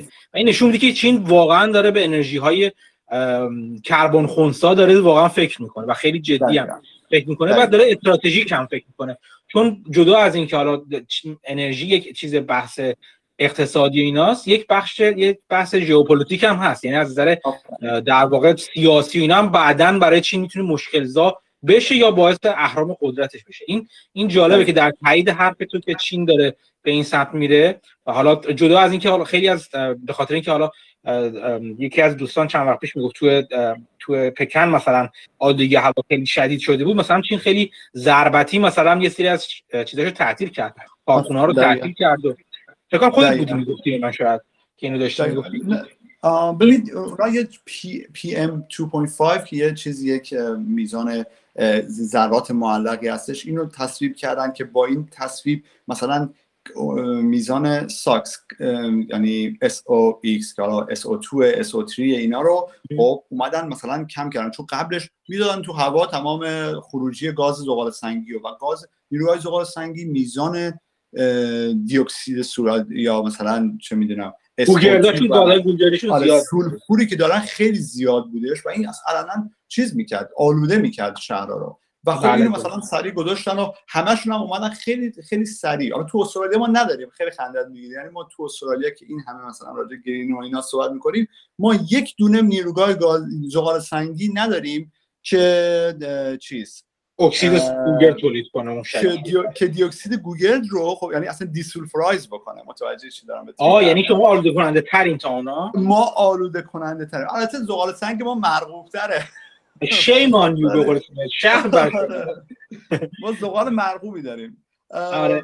ولی آره این این هستش. در مورد اورانیوم مدی خیلی جالب بود. ببین اتفاقا اون یه خانمی هستش توی توییتر هم می‌نویسه چینی هستش ساکن اروپا و راجع چیز می‌نویسه. ببین ما الان توی چین خب 48 تا راکتور فعال داریم خب که این حدودا 50 گیگاوات داره برق تولید می‌کنه. مثلا یعنی باشه ظرفیتش 50 گیگاوات چون وقتی میگم 50 گیگاوات بگم 50 گیگاوات ساعت که حالا ممکنه دقیق نشه چیزی که تحت ساخت هستش مهدی الان 17 گیگاوات ظرفیت تحت ساخت. که فقط 17 تا. 17 گیگاوات. خب. گیگاوات خب آره یعنی 17 گیگاوات تحت ساخت که 16 تا راکتور میشه. خب پس 48 تا ساخته شده 16 تا داره ساخته میشه. دو تا دیگه هم امسال چیز کردن اپروف کردن که تقریبا 3 4 گیگاوات هم ظرفیت اون چیز هستش. خیلی خوب. اون برای 2000 چون چون اینا یه برنامه 5 ساله دارن خب؟ 14 همین برنامه 5 سالش ماه پیش تصویب شد. توی این 14 همین برنامه 5 ساله تو سال 2025 خب ظرفیت نیروگاه های هسته چین به 70 گیگاوات می‌رسه. یعنی تصور کن. الان نزدیک 50 گیگاواته سال 2025 به 70 می‌رسه و دور هم نیست همین دو سال دیگه دو سال آره آره دیگه همین دو سال دیگه. و برای سال 2030 110 گیگاوات می‌رسه. متوجه میگم؟ زنده باد اورانیوم زنده باد قیمت اورانیوم باشه. حواس به option چون می‌دونید هر نیروگاه هر نیروگاه چیزی هر نیروگاه حالا مثلا یه, یه rule of thumb دیگه مثلا قاعده سرانگشتی که بخوایم بگیم هر یک گیگاوات متی به اندازه 150 تن در سال اورانیوم مصرف می‌کنه. غیر از اون لود اولیه 300 400 تنی که داره آره اون چند سال خب. نگهش داره بعد باید هی مصرف کنه آره. آره. یه لود اینجوری داره. خب می‌دونی که دیگه مثلا چه اتفاقی افتاده؟ اینقدر الان تولید نمیشه. اون سیگار لیک بودش که یه مدت درگیر بودن سرش و اینها. یک یک یک چیزه. یک هم هم این که ببین من گاهی وقتا بچه‌ها آدم میگن آیا مثلا ما بریم سرمایه‌گذاری کنیم. ببین میگم بهشون ببین مثلا قیمت مس خب تو قیمت های بالا support میشه برای چند سال. به خاطر اینه که مثلا دنیا داره میره به این سمت. حالا اینکه مثلا تو بری مثلا بری توی چیز futures مثلا مس بخری حقیقتش من این دانشا ندارم که بخوام به همچین رو هیچ وقتم پیشنهاد نمی‌کنم چون futures خیلی خیلی ابزار مالی پر ریسکیه. و بله. آدم هایی که مثلا بودجه کمی دارن توی futures چیز نمی‌کنن پول نمی‌ذارن. چون چون قاعدتا در 99 درصد موارد تو از دست میدی پول تو. با یه بالا و پایین شدن با توجه به leverage ممکنه پول از دست بدی. اگر هم پول کم یعنی خیلی کم برداری که این چون قرارداد اینجوری نیست که کم برداری اگر خیلی مثلا در حد یه دونه برداری مثلا بذاری 10 درصد باز هم سودی به تو نمیده که بخوای مثلا کیفش رو پس بهتره که مثلا یا شرکت مسی بخری یا اینکه مثلا option ها رو بخری یا مثلا چیزهای مختلفی که آره. نه من من, من option ها option های چیزم option مال چی میگم Cameco آره. roll کردم برای 2022 با خیلی راحت خیلی وقتی که تو سود هستن نوشتم یه بار سوده مثلا همون همون option اولی که من گرفتم مثلا تا الان فکر کنم 700 درصد سود 700 درصد سود دادن همون هم رول کرد برای سال بعد. آره خب حالا یه خورم بیایم تو قبل از اینکه حالا یه یه شما پنج دقیقه هم راجع به کاربن کپچر صحبت کنیم. چون دلیلی که این می‌خوام بگم که چیزی که توی آمریکا مخصوصا حالا خیلی از شنونده ها ممکنه توی آمریکا و کانادا باشن یا دسترسی به بازار اینجا باشن چیزی که دولت بایدن مخصوصا داره سوبسیدهای خیلی خوبی میده به شرکت هایی که کاربن کپچر می‌کنن به هر صورت حتی این شرکتی که مثلا من شرکت کودسازی یکی سرمایه گذاری کردم که کلی سود کلی پول می‌گیره و می‌گیره و الان از دولت تا سال نام 2025 بابت کاربن کپچر که می‌کنن. این منظور از کاربن کپچر چی هست و اصلا چجوری انجامش میدن؟ ببین متی توی توی اول صحبت هم اینو گفتم. حالا چون من خودم دارم کار می‌کنم. دقیقاً می‌تونم برای توضیح بدم. ببین ما ما توی کاربن کپچر سه نوع چیز داریم سه نوع فرایند داریم. یکیش هست که این پری کامبشنه یعنی اینکه قبل اینکه اصلا ببریم اون سوخت فسیلیمون رو بسوزونیم بیایم مثلا چیزش بکنیم. خیلی گرونه. یک یک نیروگاه خاص می‌خواد خیلی فرآیند گرونیه. یه دونش رو توی آمریکا زدن و واقعا مثلا من یه دوستی داشتم که اونجا کار می‌کرد و مثلا می‌گفت که بعد از 7 سال هنوز مثلا اون چیزی که می‌خواستن نشده. یکی از بهش oxyfuel خب که oxyfuel چجوریه؟ میان سوخت فسیلی و مثلا با اکسیژن خالص چون یه, یه air separation جداسازی هوا درست plant می‌زنن خب بعد دیوکسید دیوکسید چیز اکسیژن خالصش رو می‌برن توی چیز توی اون محفظه احتراق حالا مثلا نیروگاه گازی یا اینکه توی توی اون کامباستشن چمبر مثلا نیروگاه زغالی توی اونجا میسوزونن خب؟ و چیزی که میاد وقتی که سوخت فسیلی با اکسیژن به صورت خالص ترکیب میشه خروجیش درصد بسیار بالای مثلا بالای 90 درصد دیوکسید کربونه متوجه چی میگم؟ خب وقتی که این دیوکسید کربن پس بعد میان که مثلا اون دیوکسید کربن حالا می‌گیرن یه ذره مثلا خالص سازیش می‌کنن و تزریق می‌کنن. حالا حالا یک موضوع دیگه که بگم اینه که برای پست کامباستشن کاری که من دارم می‌کنم اینه که که این راحت تره و می‌تونن رتروفیت کنن. یعنی می‌تونن الان نیروگاه هست خب ما میریم یه دونه چیز می‌زنیم حوز میزن حوز که نه یه لوله می‌زنیم تو دودکششون خب می‌زنیم تو دودکششون و گا... فلوگس یعنی گاز دودکش رو می‌گیریم. این گاز دودکش مثلا برای نیروگاه گازی 5 درصد 6 درصد دیوکسید کربن داره. برای نیروگاه زغالی 12 تا 15 درصد وسیله نوع زغالش دیوکسید کربن داره. اوکی؟ این دیوکسید کربن رو می‌گیرن خب بعد میان حالا توی استرالیا دیسولفرایزش می‌کنن چون حالا بعدا بهت میگم چه اتفاقی میفته حالا من خیلی فرایند زیاد توضیح نمیدم چون بچه‌ها خسته بشن. میان ما, ما تو ایران توی اصلیه چیز داشتیم شیرین سازی گاز. یه ماده داشتیم بله. آمین. خب آمین.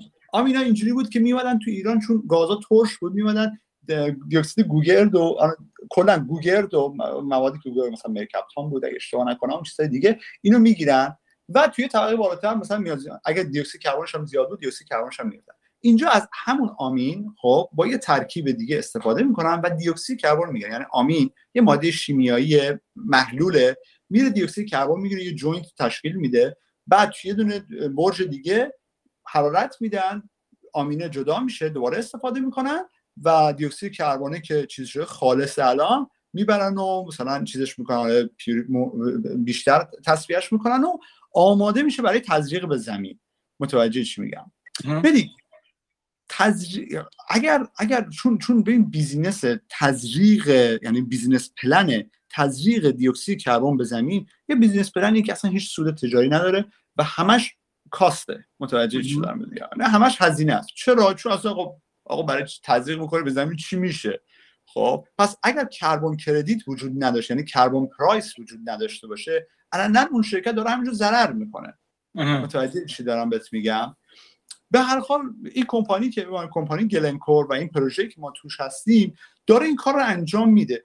تو تو تو من من کانادا خیلی خیلی تو ایالت ساسکچوان فکر کنم. آره. توی اونجا بچه ها انجام دادن. تو تو نیروگاه ساسکچوان انجام دادن. فوق العاده است. یعنی گروه CCS نولج اینترنشنال CCS نولج اگه اشتباه نکنم اینا توی ساسکچوان انجام دادن و پروژه اول اون برای نیروگاه زغالی ساسکچوان انجام دادن. پروژه دوم فکر می‌کنم نیروگاه شن بود دوباره توی چیز توی کانادا. اون مثلا اون اولی یه میلیون تن در سال بود دومی دو میلیون تن در سال بود. خیلی موفقن. یعنی کانادا یه نه این تزریق بزنن یعنی همینجوری لوله رو می‌کنن تو زمین فشارش میدن تو زمین گاز کربونیک رو آره. بیا اون میمونه اون تو اون وقت من یه خورده چیز دارم یه خورده دارم. بی, بی آره. یعنی بی سوادانه دارم می‌پرسم ولی خب چه جوری ماجرا تزریق؟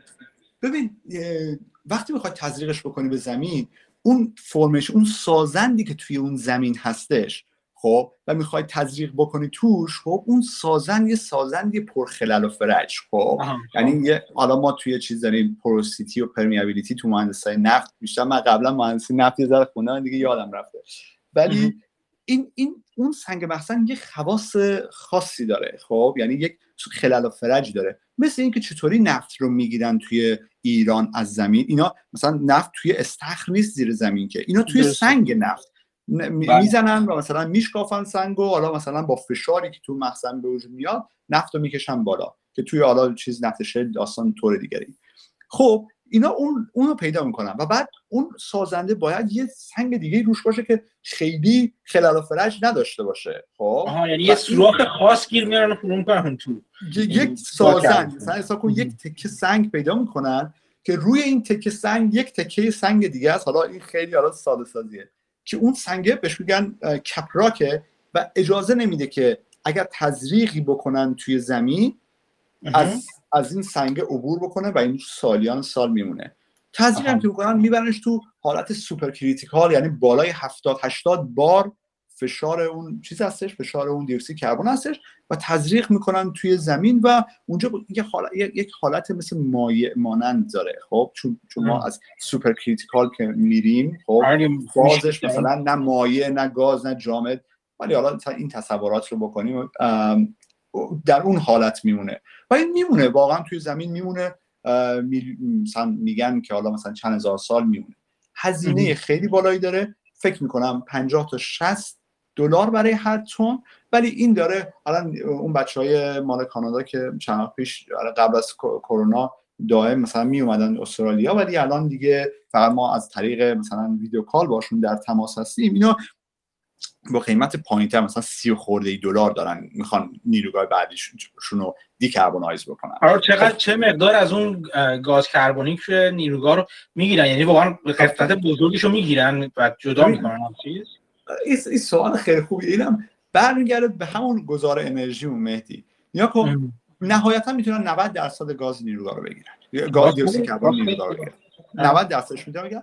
اما کل این فرآیند خودش انرژی intensive و انرژی intensive بودن هم به چه دلیله به این دلیل که اون اون چیز اون وقتی که آمین با دیوکسید کربن ترکیب میشه وقتی می‌خوان اینو جداشون بکنن از همدیگه و بهشون حرارت بدیم این حرارته خب این حرارته از استیم میاد یا از نمی‌دونم هیترهای برقی هر چیزی بیاد این خیلی انرژی لازم داره. متوجه شدم و دیگه.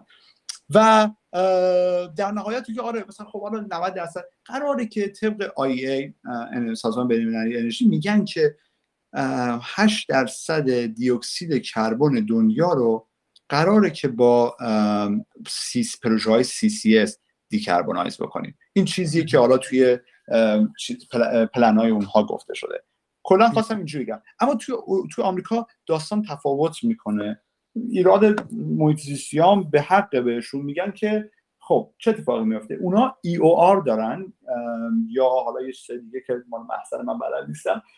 چیکار می‌کنن؟ دیوکسید کربن رو تزریق می‌کنن برای فشار مخزن حالا برای پیش بردن نفت توی مخزن و حالا اینجوری نیستش که دیوکسید کربن اونجا برای همیشه بمونه. هرچند که اگر ببندن درش ها را قاعدتا باید بمونه به شرط اینکه حالا اون مخزنه اون خاصیت رو داشته باشه که دیوکسید کربن از این طرف اون طرفش لیک نکنه به سمت سازندهای بالایی یا سازندهای زمین. حالا یه سوال این در چون فرضاً یه جا نیروگاه رو زدیم خیلی هم عالی و اون گاز کربونیک هم کپچر می‌کنیم و آیا باید زمین می‌خوام بگم که انتقال اون گاز کربونیک به محل اون مخزنی که دارای خواصی باشه که بهش بهش تزریق کرد چه جوری یعنی مثلا همون نزدیکی نیروگاه این کار انجام میدن یا باید برن یه جا پیدا کنم برای؟ بستگی داره خب.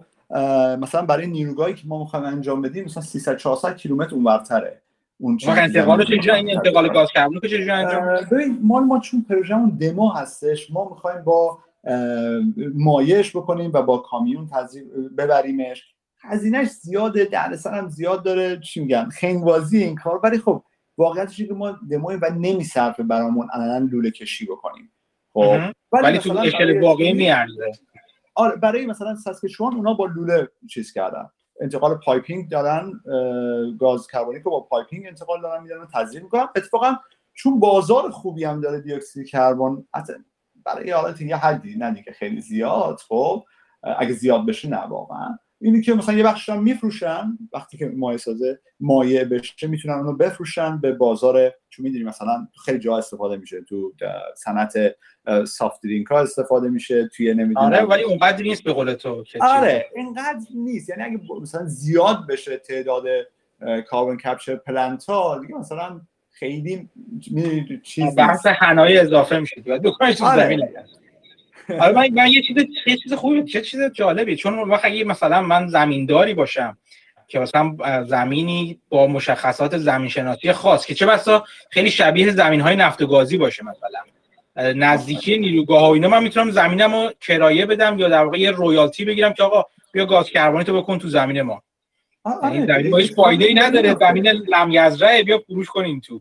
یه پولی به من الان مثلا ما ما خیلی جالب بود. ما رفتیم یک چیز یک جای چون اینجا می‌دونی همون بخش ESG قضیه هستش دیگه. شما می‌خوایم مثلا توی کانادا توی اروپا حالا توی ایران هم به طبیع جورایی بود ولی تفاوت می‌کرد. حالا داستان شاید میگم.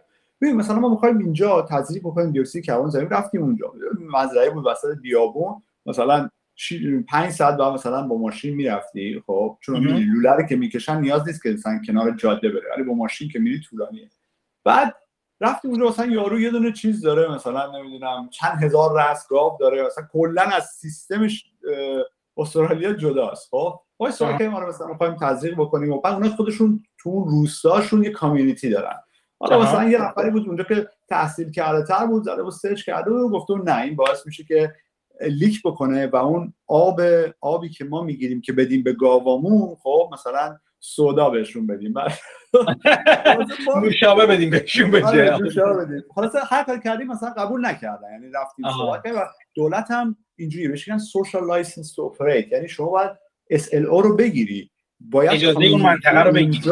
دقیقاً یا مثلا بعد community اونجا بگی که آره من به شما اجازه میدم و امضا بکنه و همه چیز و هر سال هم مثلا یه renew بشه. حالا یه یه چیزی میگم اونم جالبه که بحث حقوقی خودش رو با همراه خوش داره میاره این در واقع این ماجرا. آره آره. این این همون ESG که ما باید بیشتر راجعش حالا توی یه فرصت دیگه صحبت بکنیم که چه اتفاقی میفته توی این زنجیره ESG این یکی از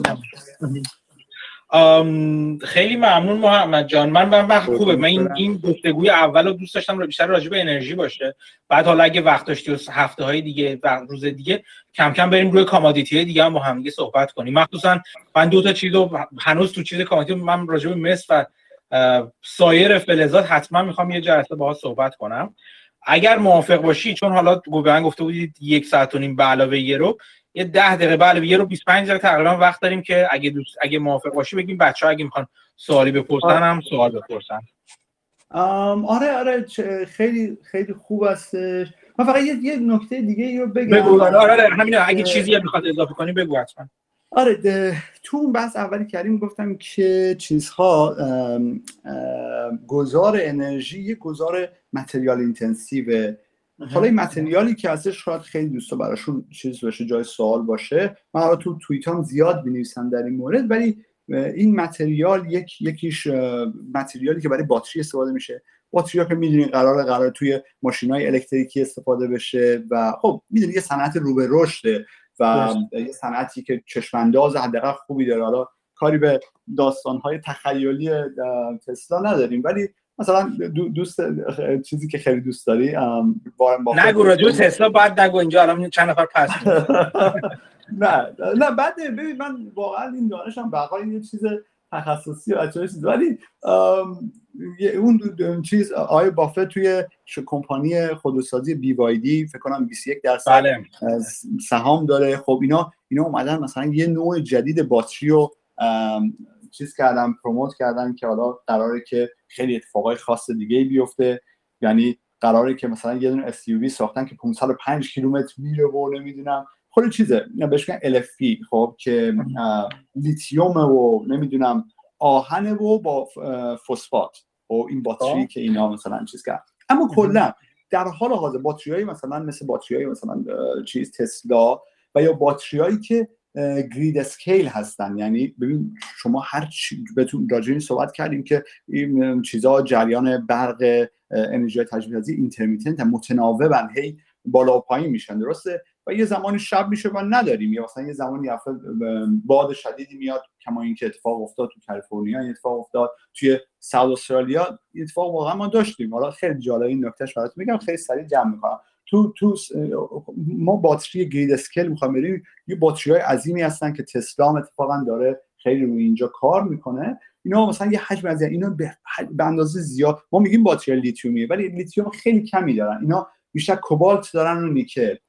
پس می‌تونه مثلا آینده کوبالت و نیکل تا حدودی خوب باشه. هرچند که اگر می‌دونی که اگر تکنولوژی های جدیدتر بیان می‌تونه اینا تحت فشار قرار بده. راجع یه آخرین جمله هم بگم راجع بیزینس باتری بگم. تو چند سال سال 2016 ما بلک شادان داشتیم تو کل ایالت ساوت استرالیا که همون آدلاید معروف توشه. بعد, بعد ایلان ماسک گفتش که من تو صد روز کار می‌کنم که دیگه شما همچین چیزی نداشته باشید. و اومد یه دونه grid scale باتری زد خب که باتری در حجم شبکه زد. هزینه شد 66 میلیون دلار. خب مدی تو سال اول تو سال اول 44 میلیون دلار درآمد کسب کرد. تو سال اول. یعنی چی میگن؟ rate of چی میگن؟ return of investment ش خیلی مثلا آره مثلا ممکنه کمتر از دو سال باشه. خب؟ و خلاصه آره اینم نهایت چیز و مثل که حالا تو یه دفعه دیگه براتون میگم. ببخشید نه خواهش می‌کنم. مرسی ممنون. دوستان اگه سوالی دارن می‌خوایم بپرسیم دستتون رو بلند کنید رو. در واقع سوال بپرسین. بذاریم کسی می‌خواد دست بلند کنه یا نه. اگه دست بلند نکنی من سوال می‌پرسم.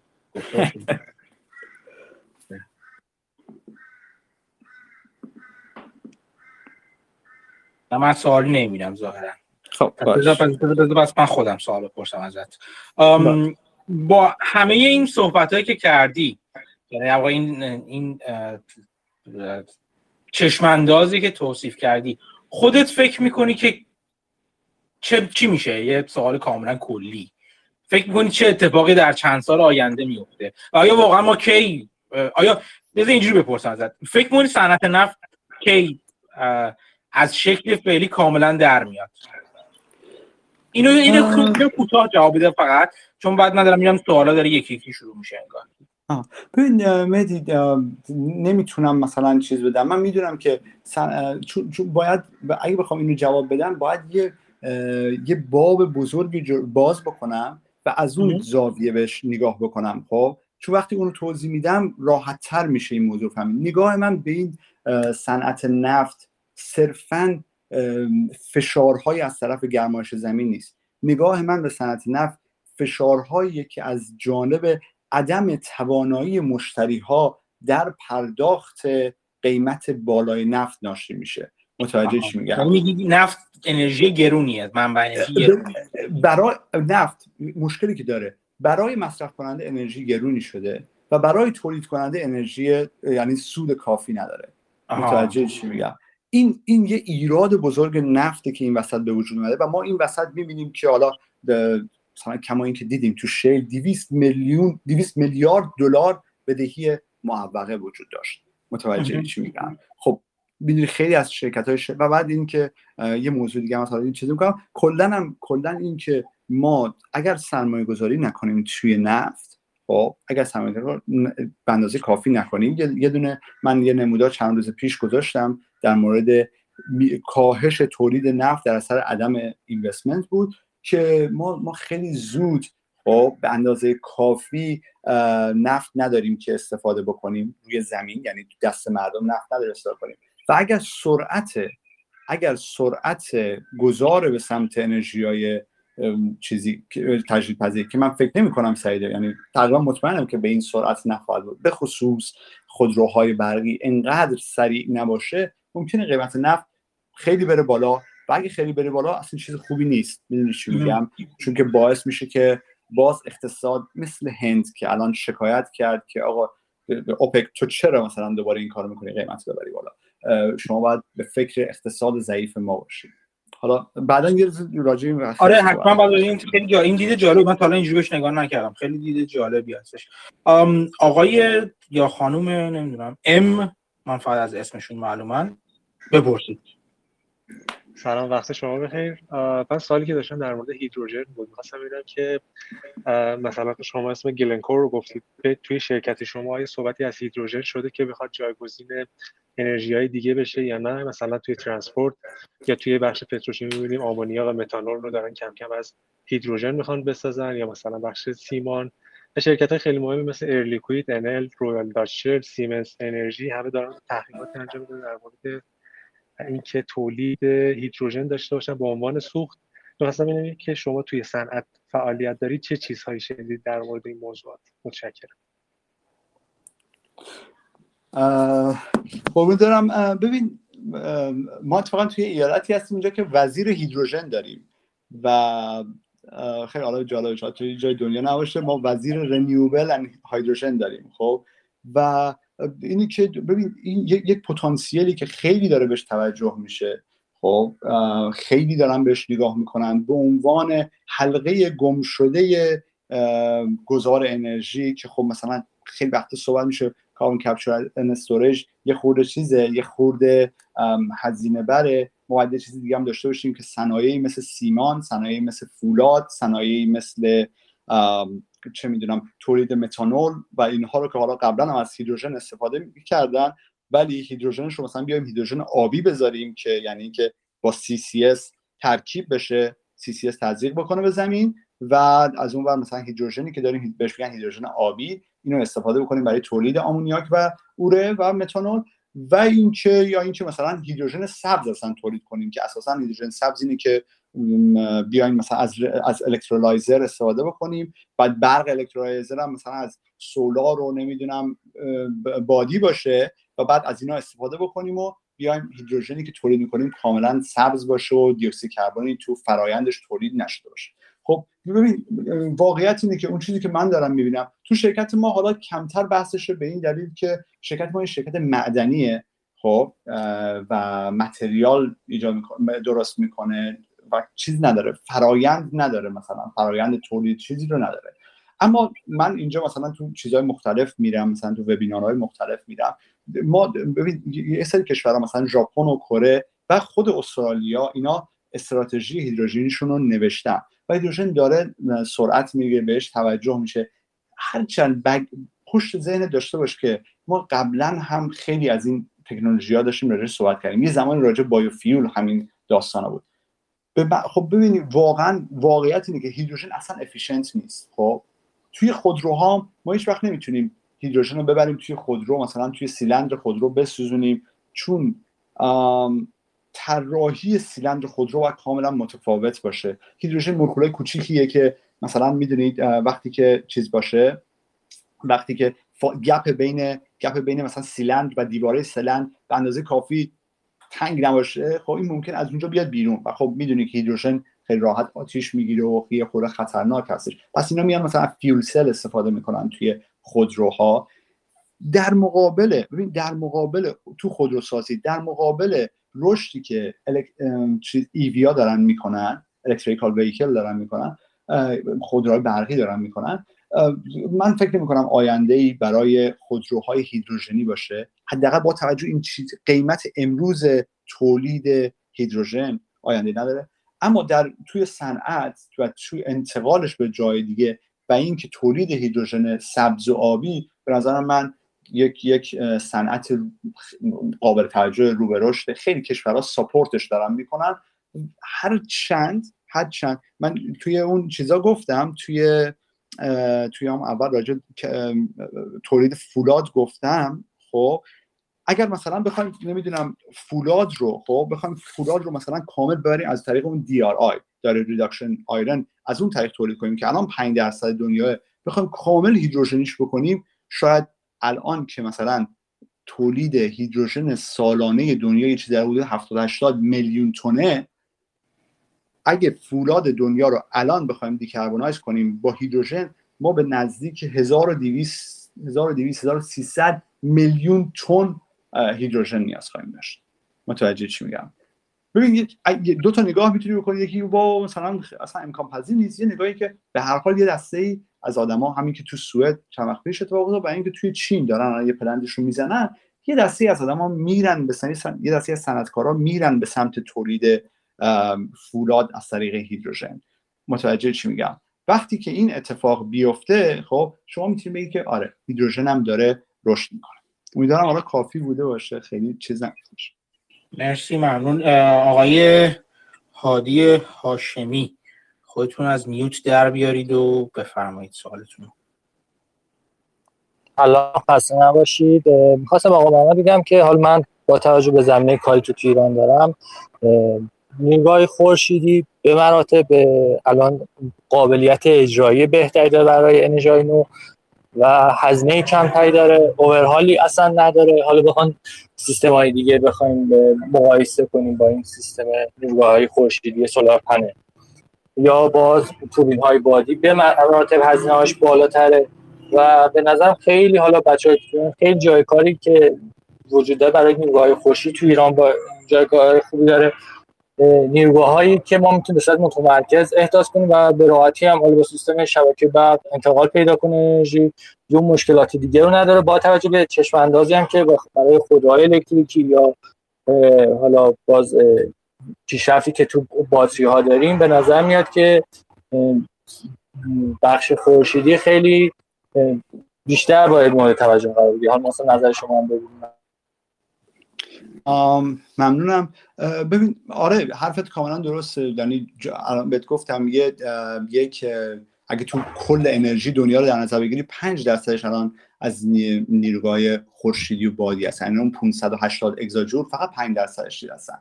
خب و می‌فهمیم که خب با توجه به این اتفاقایی که تو دنیا داره میفته و با توجه به اینکه اینقدر قیمتش اومده پایین. یعنی تو امارات مثلا زدن یک دلار یک و سه دهم سنت. خب برای هر کیلووات ساعت فکر کنم. کیلووات باشه این خب الان داره به شما میگه که خب امکان چیز کردنش امکان عرضم بزرگ که رشد نیروگاه ها زیاده. اما و تو ایران ببین تو ایران ما یک درصد کل ظرفیت شبکه مثلا 84 5 گیگاواتیمون نیروگاه خورشیدی هستش. خب من چه می‌دونم اگه عاشق سوختای فسیلی هم باشم خب بدون شک میگم که با مثلا یعنی چیز حیف بعد یه مشکلی هستش. ایران ایران انرژی crisis ایران بحران انرژی داره. ایران اینقدر اصلا دیگه گاز نداره. یعنی گاز داره زیر زمینه. بخواد بیارتش رو زمین بعد کلی هزینه کنه. بین 30 تا 50 میلیارد دلار هزینه این داره که بتونه به اندازه کافی گاز تولید بکنه.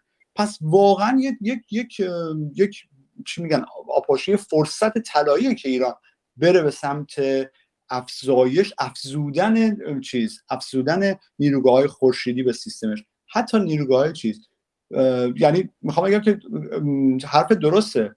جای جای کار بیشتری داره. اما می‌دونی بحث سر اینه که خیلی میگن آه کل مثلا چیز حالا من گاهن مقاله می‌خونم یا مثلا تو شبکه های مختلف می‌خونم که طرفی میگه آقا ما انقدر مثلا تو ایران نیروگاه خورشیدی می‌تونیم بزنیم که نه تنها برق ایران که برق کل خاور میانه رو از ایران صادر بکنیم این بیشتر یه, اک... یه افسانه است. یعنی لحاظ عدد و رقمی و لحاظ فیزیک برق و فیزیک شبکه‌ای که ما داریم خب همچین رقمی امکان پذیر نیست. من اینکه سرمایه های زیادی بکنیم که می‌دونی لحاظ من شاید خیلی منطقی نباشه.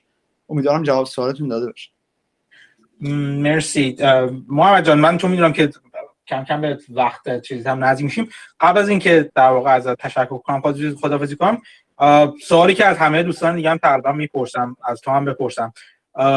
اول اگه بخوای فقط یه کتاب حالا در زمینه کاری خود انرژی معرفی کنی فقط یه کتاب. چه کتابی معرفی می‌کنی؟ من اگه بخوام یه کتابی که معرفی بکنم فکر می‌کنم که انرژی ترانزیشن از وکلاو اسمیل برای من یه برای همه اون یک یک چی میگن چشم باز کنه یعنی دید ما رو باز می‌کنه به این اتفاقی که می‌خواد بیفته. اما توصیه هم صرفا نمی کنم که یک کتاب بخونن دلم می‌خواد که بهشون بگم دیدگاه مختلفی رو بخونید ولی اگر بخوام یک کتاب رو صرفا بگم اینه. خیلی عمالی یک کتاب غیر انرژی معرفی کن حالا. خب اگه بخوام یک کتاب باز میره سمت چیز؟ باز میرم سمت گرمایش زمین من دوست ندارم نه هر دوست داری فقط غیر انرژی باشه. که تو دوست داری بقیه معرفی کنی برای خوندن. بسار بسار من اینجا نوشته بودم چیز نکنم که یه دفعه یادم نره که ببخشید. اگه بیادش اینجا چون خواستم این خوب ببین من یه, کتاب دیگه هستش که از یک من تو اینجا استاد دانشگاه توی اینجا به معرفی کرد برای خوندن تو کارآفرینی. یک کتابی هست The Alchemy of Growth. خب مال مال بقایی آقای هست اسم بقایی. حالا ایرانی هم هستش ولی من تا حالا ندیدمش. و این خیلی در مورد کسایی که به business علاقه دارن و می‌خوان business رو تحلیل بکنن این خیلی بهشون کمک می‌کنه که مثلا ببینن که یه business چطوری می‌تونه رشد بکنه. میاد چیزای افقهای مختلفی رو در نظر می‌گیره مثلا افق یک دو و سه و میگه که مثلا عموما business های بزرگ مثلا همین اتفاقی که توی صنعت خودروسازی افتاد تسلا مثلا رفت یه گوشه که کسی دست بهش نمی‌زد رو چیز کرد دست زد و اون رو انقدر بزرگ کرد که اصلا باعث شد مثلا دیسراپتیو شد و تمام صنعت خودروسازی رو تحت فشار قرار این این کتابه به نظر من یک کتاب خیلی زیباه و اگر هم کتاب داستانی می‌خوای من عاشق چشمانش از بزرگ علوی هستم. با کلا بزرگ علوی. من خیلی آره این کتاب دو سه خوندم و خیلی دوستش دارم. خیلی هم عالی. مرسی ممنون.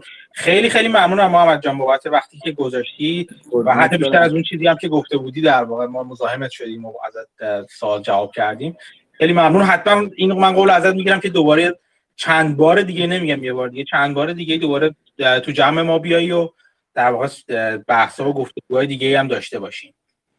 قربونت برم مهدی جان خیلی لطف کردید خیلی خوشحالم که آره با هم با شما هم با بچه های دیگه صحبت کردم و اگر حالا سوالی هستش من تو توییتر اون account هم هستش دیگه حالا به همین بگو آره بگو.